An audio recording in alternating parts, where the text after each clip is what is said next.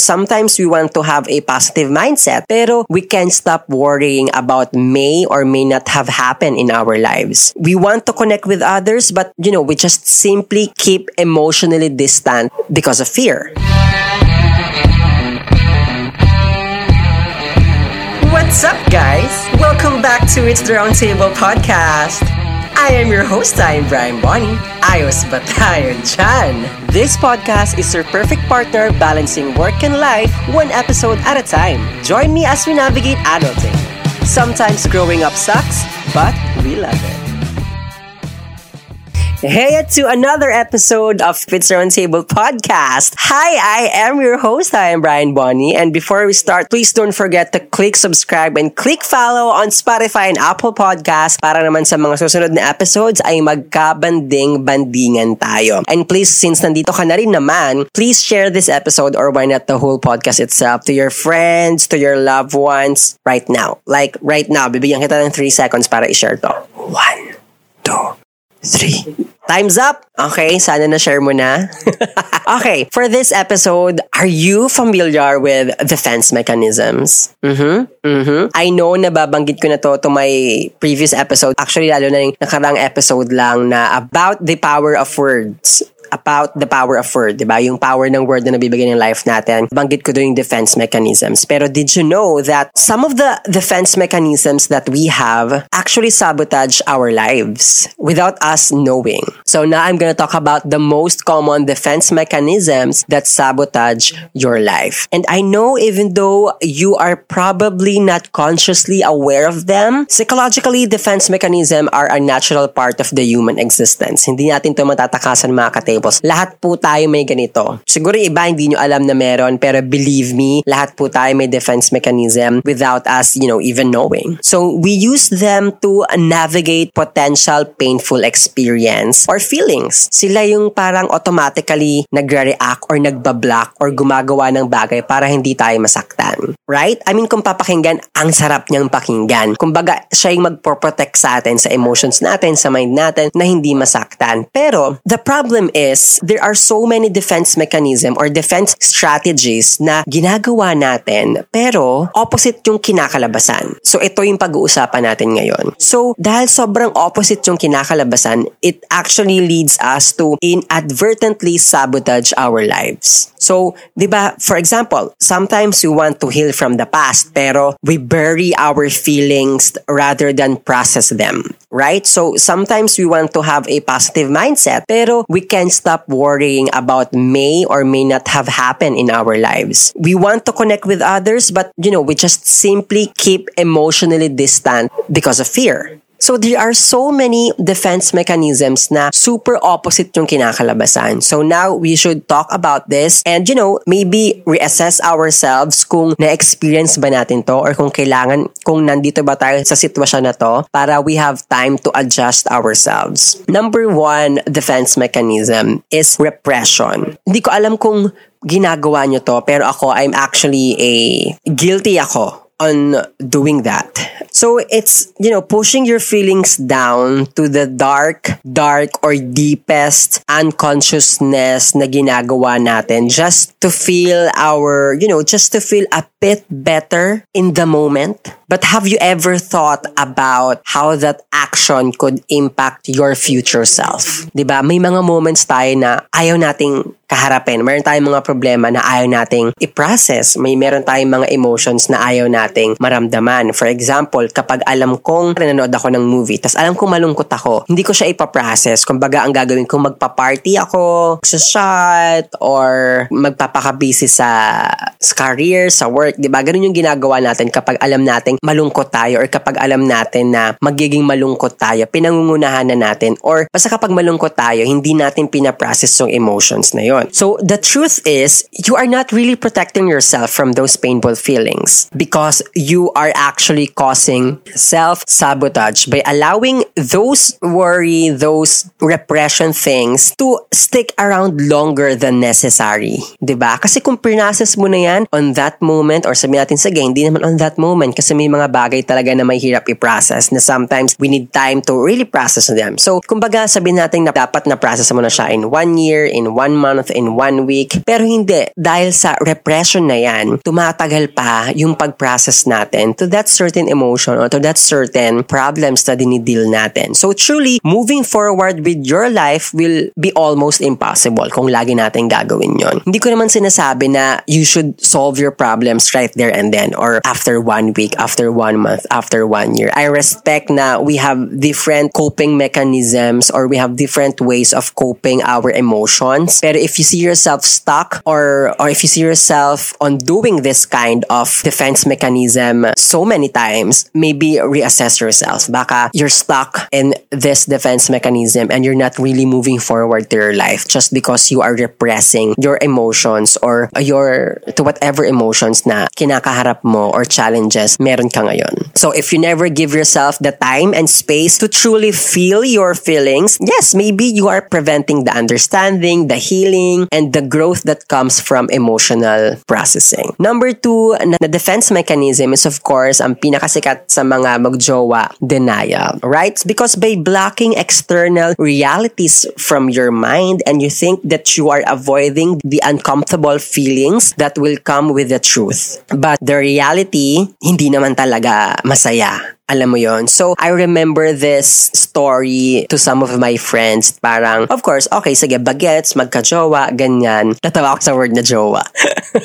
Alala ko naman yung word na ano, shota. Uy, shota ni ano yan eh. Anyways, back to the um, lesson, mga katay mo. lesson? Teacher ka, girl.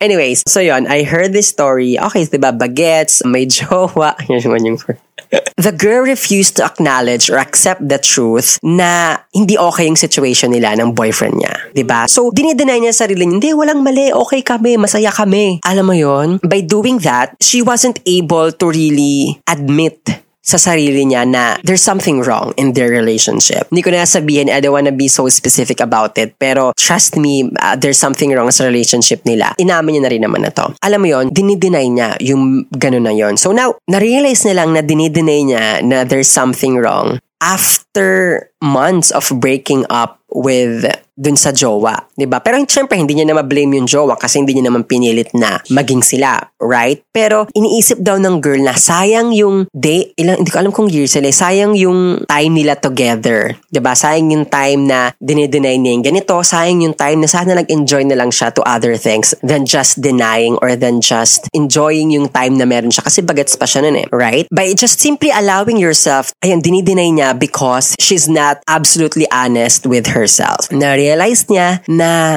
may responsibility rin siya kung bakit nasasayangan siya sa mga oras na in-spend niya with the jowa. So, Ayon, that girl realized na she is sabotaging her own life by just simply engaging her denial for so long. Pero alam niya naman deep down, right after the breakup, right, na-realize niya na she's really aware of what's going on sa situation nila. Talagang dinideny niya lang, desperately denying and misguided way of protecting her heart. It's just a result of misguided way of protecting her heart.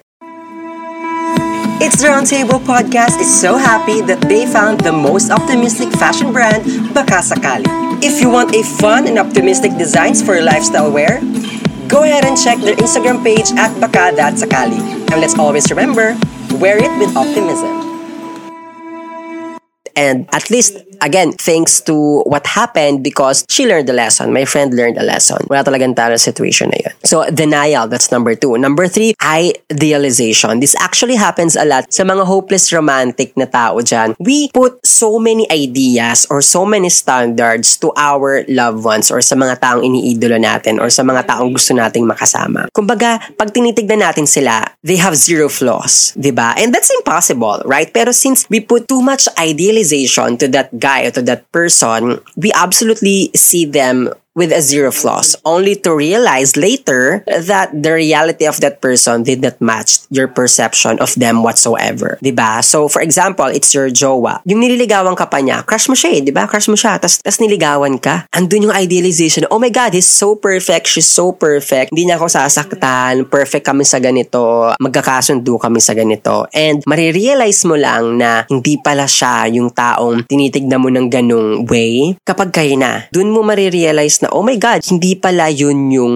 ine-expect ko sa kanya. Kumbaga, nahihirapan kang i-accept na ganun siya because hindi yun yung binigay mong idea towards him or towards her. And the truth is, idealizing them made you blind to their faults. Because, ayun nga, nagbigay ka ng sobrang daming idea about them, right? And because you place them on an extremely high and unrealistic pedestal. Sobrang Diyos, ano na, di ba? And ultimately, this led ours to accept any negative treatment from them as you convince yourself that they were perfect and, you know, could do no wrong. Or perhaps you idealized every aspect of the relationship as a way to rationalize your decision to keep them in your life. So it's your call. Paninindigan mo ba? Mag-idealization ka pa ba dyan? Or just, you know, accept or learn to appreciate kung sino yung taong nasa harap mo ngayon or learn to appreciate all the flaws na meron yung partner mo right now. Next, defense mechanism, of course, worrying. In worrying, perhaps you believe that focusing on what could go wrong in your life will help you to prepare for that potential outcome. Guilty, di ba? Kapag overthinker ka or kapag you have so many plans in your life, you tend to really think forward, di ba? See the future. Kung ano yung pwedeng mangyaring masama. And then, kaya mo iniisip yun because you want to prevent it from happening. Or you want to prepare yourself kapag nangyari yun. Or gusto mong hindi talaga talaga mangyari yon right? Kaya natin iniisip yung mga pwedeng masama mangyari in the future. But here's the reality. Coming from my experience, I'm slowly learning na hindi naman lagi dapat ganun. 'di ba? I mean, sa mga previous episodes ko rin, choose your battles, 'di ba? Hindi mo naman kailangan lagi sabihin na, "Oy, isipin ko 'to para okay ako." 'Di ba? Choose your battles kung sino yung i-worry mo sa sa future. Because again, in reality, you will only sabotage yourself by giving power to your fears. So, I remember during my years as a college student, University of Makati, woo, yumak yan, woo, Makati Zen, woo, thank you po. I actually live in a constant state of worrying. Believe me, ka-tables, super warrior ako. Warrior, ah, hindi warrior. Warrior ng mga bagay-bagay. Parang lagi ko naisip, oh my God, pag na ako nag-review, hindi ako makakapasa test. Pag na ako nakapasa test, hindi ko ma-achieve yung dean's list ko, hindi ko ma-maintain yung scholarship ko. Pag di ko na-maintain yun, hindi ako papasa, um, hindi ako gagraduate, hindi ako magkakatrabaho, magiging pulubi ako in the future. Alam mo yun, ganun ako ka-super warrior nung mga college days ko. ba? Diba? And I truly thought that by focusing on these potential failures might actually protect myself from disappointments. Kumbaga, pinangungunahan ko na yung sarili ko na kapag nangyari, ah, hindi, prepared ako na nangyari yan. Right? Pero, but the truth is, you know, we cannot really change the outcome of things by worrying about them. And it just only sabotage our happiness and ability to live in the present moment. So why not just, you know, worry the present, eh, worry muna yung test mo, tapos one step at a time, di ba? Just, you know, live in the moment, worry about the present, and let's see kung saan tayong dadalhin nun. Sometimes,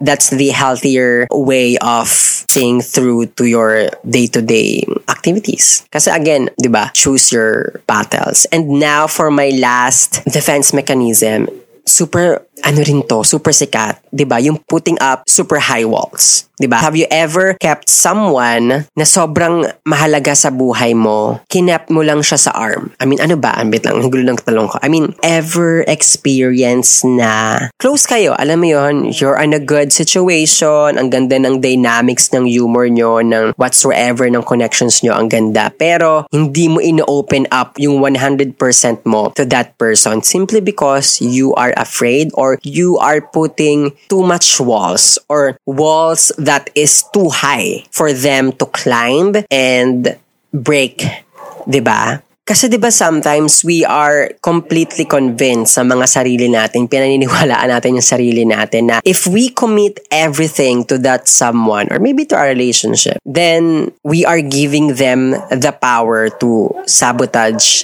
us, 'di ba? But again, in reality, mga ka-tables, tayo lang ang nagsasabotage sa sarili natin, sa relationship natin, sa happiness natin by just being so reluctant to let our defensiveness go. Sobrang masyado tayong protectiveness eh. Again, it's not bad, 'di ba, to be protective sa sarili natin. Kasi again, tayo naman yung tutulong sa sarili natin eh. Pero always, always assess yourself if you are putting walls na sobrang taas or if you are exceeding too much, you're exceeding too much. So, sana nagas nyo, no? Sobra-sobra na yon. If you always keep your loved ones at a safe distance, then you deny them the opportunity to see the real you now ka-tables may payo is if you really want to feel the love and that deep emotions from them and to build a true and lasting connection from your loved ones, from your friends, to your significant one, we have to understand that there is beauty, courage, and joy invulnerability. So there ka-tables, speaking from experience, those are the most common defense mechanisms na I am still slowly learning and I am still slowly adapting them in my life. But I'm happy that I was able to share this kind of lessons to you guys, this kind of realizations of mine. So again, ka-tables, if you have questions, feel free to message me. Feel free to tag this episode on IG story on Twitter. I really want to talk to you guys guys every time. So please PM me. And if you want,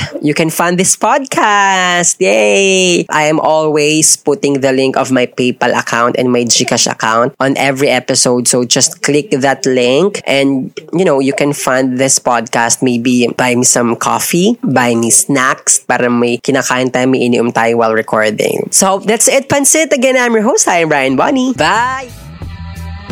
Wait, wait! It's the Roundtable Podcast is releasing new episodes every Tuesday and Friday mornings. So don't forget to subscribe and follow on Spotify and Apple Podcasts. And if you like this podcast that much, don't forget to follow and always be updated on all their self-improvement contents. Just search at It's the Roundtable Podcast on your favorite social media app.